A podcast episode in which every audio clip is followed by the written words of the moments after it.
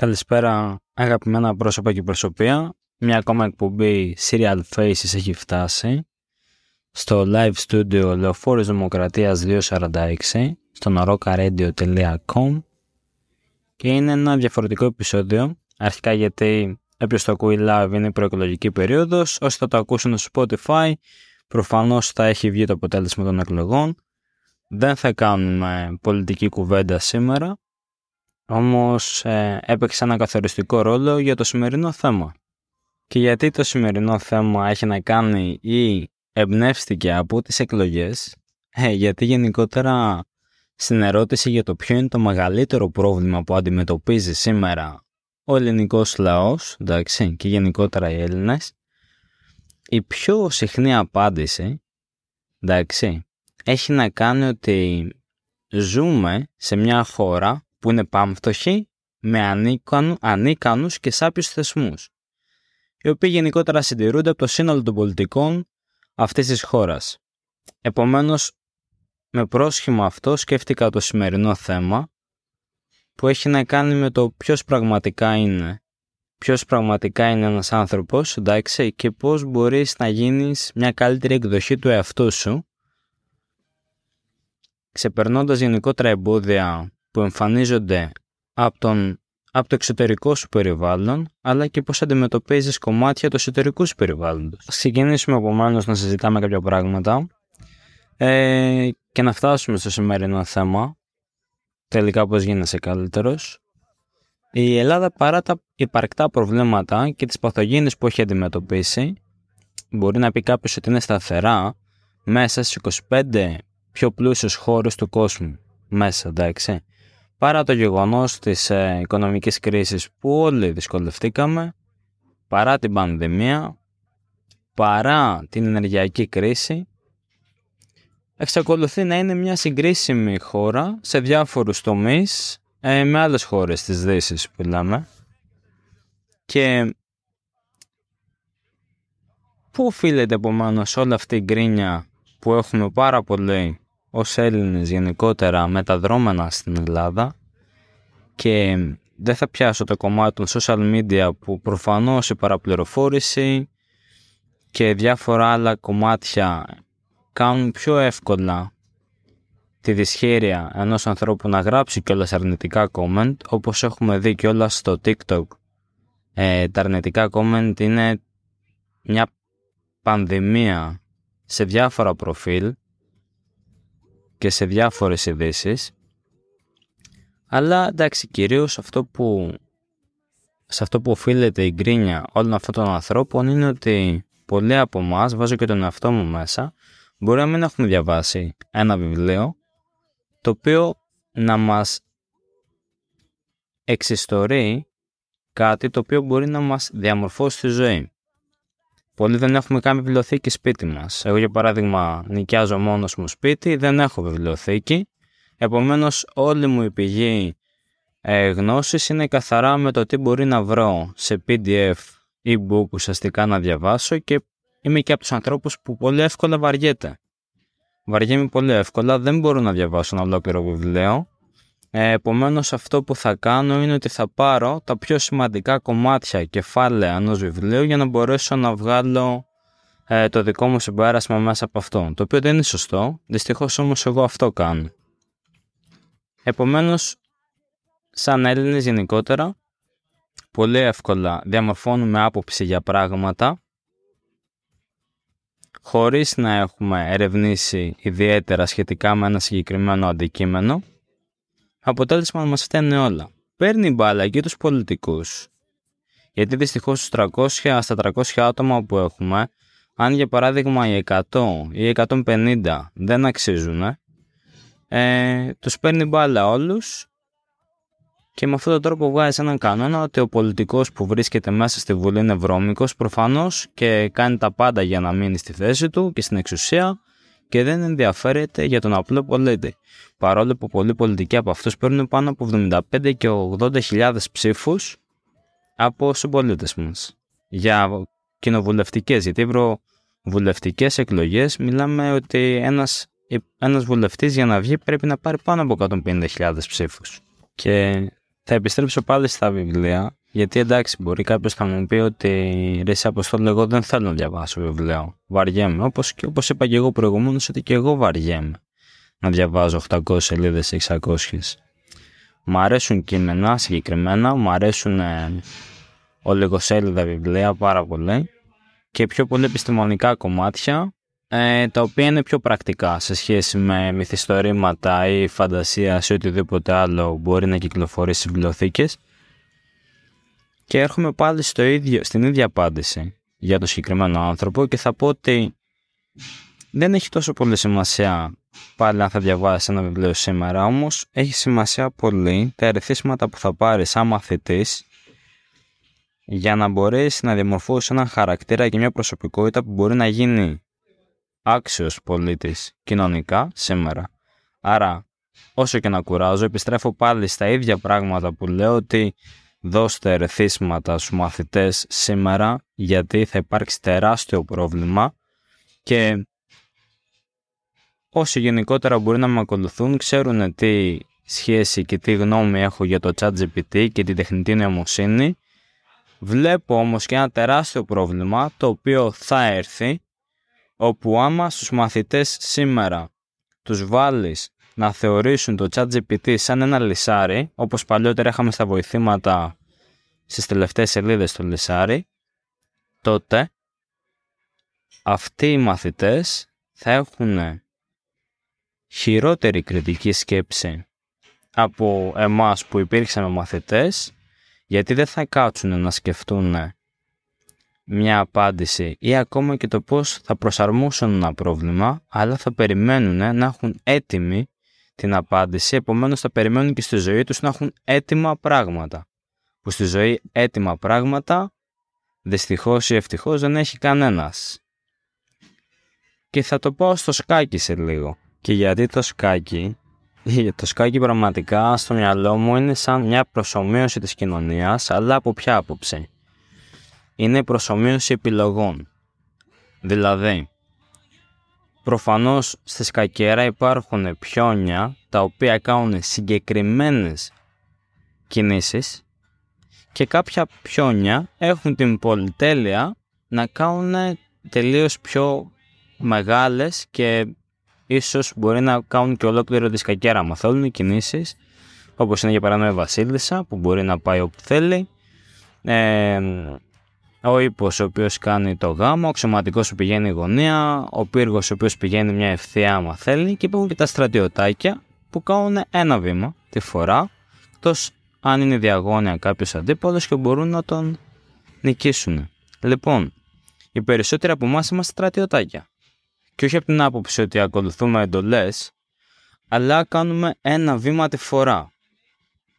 Ένα βήμα τη φορά για να φτάσεις πού; Δηλαδή, στην κοινωνία μας υπάρχουν άνθρωποι που γεννιούνται με την πολυτέλεια ότι έχουν ήδη ένα τεράστιο κεφάλαιο που μπορούν να διαθέσουν στο, στην αγορά και προφανώς επιχειρηματικά να βγουν πιο μπροστά από άλλους, αλλά υπάρχουν και άτομα που είναι στρατιωτάκια και πρέπει να πάνε ένα βήμα τη φορά μέχρι να φτάσουν όσο πιο ψηλά μπορούν. Με τη σκακέρα θα βγω και στο θέμα μας σήμερα. Κάνω έτσι μια αναδρομή από την πολιτική στο τι μπορεί να φταίει στην κρίνια, στο πού μπορεί να φτάσουν οι επιλογές μας σε έναν άνθρωπο και στο τελικά ποιος είναι αυτός ο άνθρωπος και τι πρέπει να αναρωτηθεί για να καταλάβει αν είναι καλύτερος ή αν είναι χειρότερος. Πάντα σχετικά με τον εαυτό του, γιατί πριν σκεφτείς να πετάξεις τον μπαλάκι σε κάποιον άλλον, που είναι το πιο εύκολο πράγμα να πετάξεις τον μπαλάκι σε κάποιον άλλον, σκέψου όταν βλέπεις τον εαυτό στον καθρέφτη, ποιος σου φταίει πραγματικά για πράγματα. Και δεν θέλω να το παίξω όπως πάρα πολύ self-improvement, self-motivation και όλα αυτά τα πράγματα, θα το πω καθαρά σαν προσωπική σκέψη και άποψη από τη δική μου ζωή που βλέπω ότι βελτιώνομαι σε άλλα πράγματα που δεν είχα κάνει πέρυσι. Άρα όταν 11 Ιουνίου θα κλείσω τα 31 θα έχω σκεφτεί τελικά ένα χρόνο πριν που βρισκόμουν και σήμερα που βρίσκομαι. Αν δεν έχω απάντηση σε αυτό το πράγμα, τότε κάτι κάνω λάθος. Αν έχω απάντηση σε αυτό το πράγμα, όταν θα σβήσω τα 31 δεν θα έχω κανένα πρόβλημα με το ότι είμαι 31 και δεν θα με πιάσει καμιά κρίση ηλικία ή οτιδήποτε άλλο περνάμε και εμείς οι άντρες αργότερα ή οι γυναίκες. Και ας επιστρέψω στο Ισκακέρα και στο στρατιωτάκι. Όταν κάνεις ένα βήμα τη φορά και έχεις επιλογές, τότε ε, οι κινήσεις σου προφανώς είναι περιορισμένες, αλλά υπάρχει περίπτωση καμιά φορά ένα στρατιωτάκι να φτάσει μέχρι το τέρμα του παιχνιδιού και να μπορέσει να νικήσει ακόμα και τον βασιλιά του αντιπάλου. Που σημαίνει ότι στην πραγματικότητα αυτή η προσωμείωση το στρατιωτάκι στον άνθρωπο έχει να κάνει με άτομα τα οποία είναι αυτοδίδακτοι, ε, προχωράνε συνέχεια βήμα-βήμα και καταλήγουν να κατακτήσουν και τις μεγαλύτερες αγορές του κόσμου.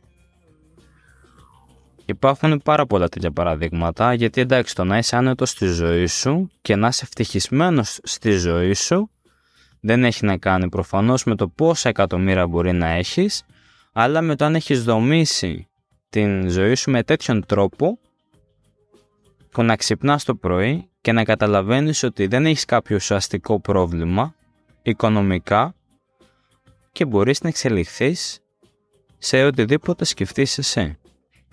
Αυτά τα στρατιωτάκια θέλουμε γενικότερα. Άτομα, ανθρώπους, οι οποίοι δεν περιορίζονται βλέποντας επιλογές που έχουν, αλλά προχωράνε μπροστά και κάνουν την κατάλληλη στιγμή, την κατάλληλη επιλογή για να προσπεράσουν ή να διώξουν ένα εμπόδιο. Γιατί εντάξει δεν θα μιλήσω για αντιπάλους, αλλά θα μιλήσω ότι οι αντίπαλοι στη σκακέρα είναι εμπόδια.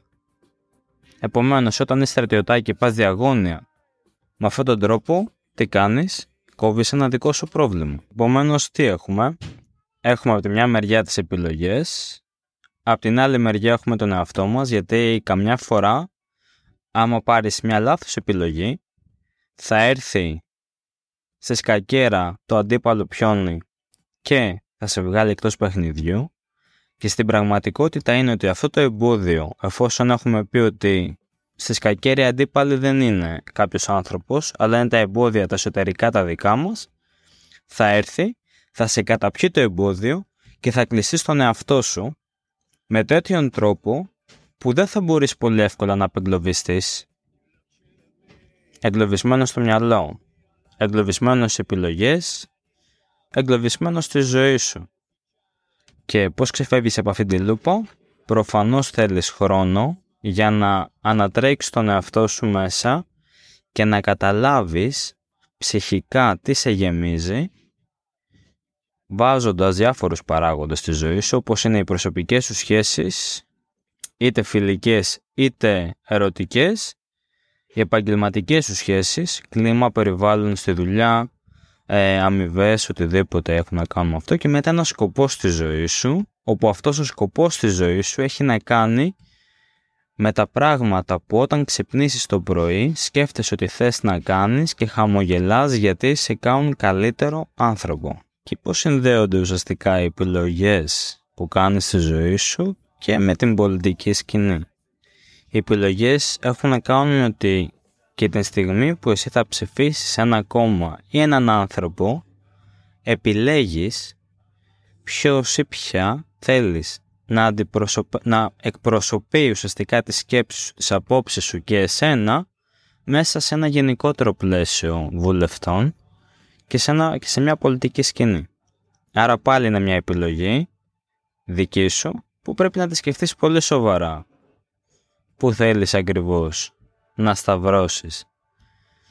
Και όταν έρχεται η ώρα που, όπως λέγει και προηγουμένως, κλείνεις ένα χρόνο στη ζωή σου που όλοι γνωρίζουμε ότι ο χρόνος είναι καθαρά ένα κατασκεύασμα της ανθρώπινης φύσης. Εντάξει, δεν είναι κακό.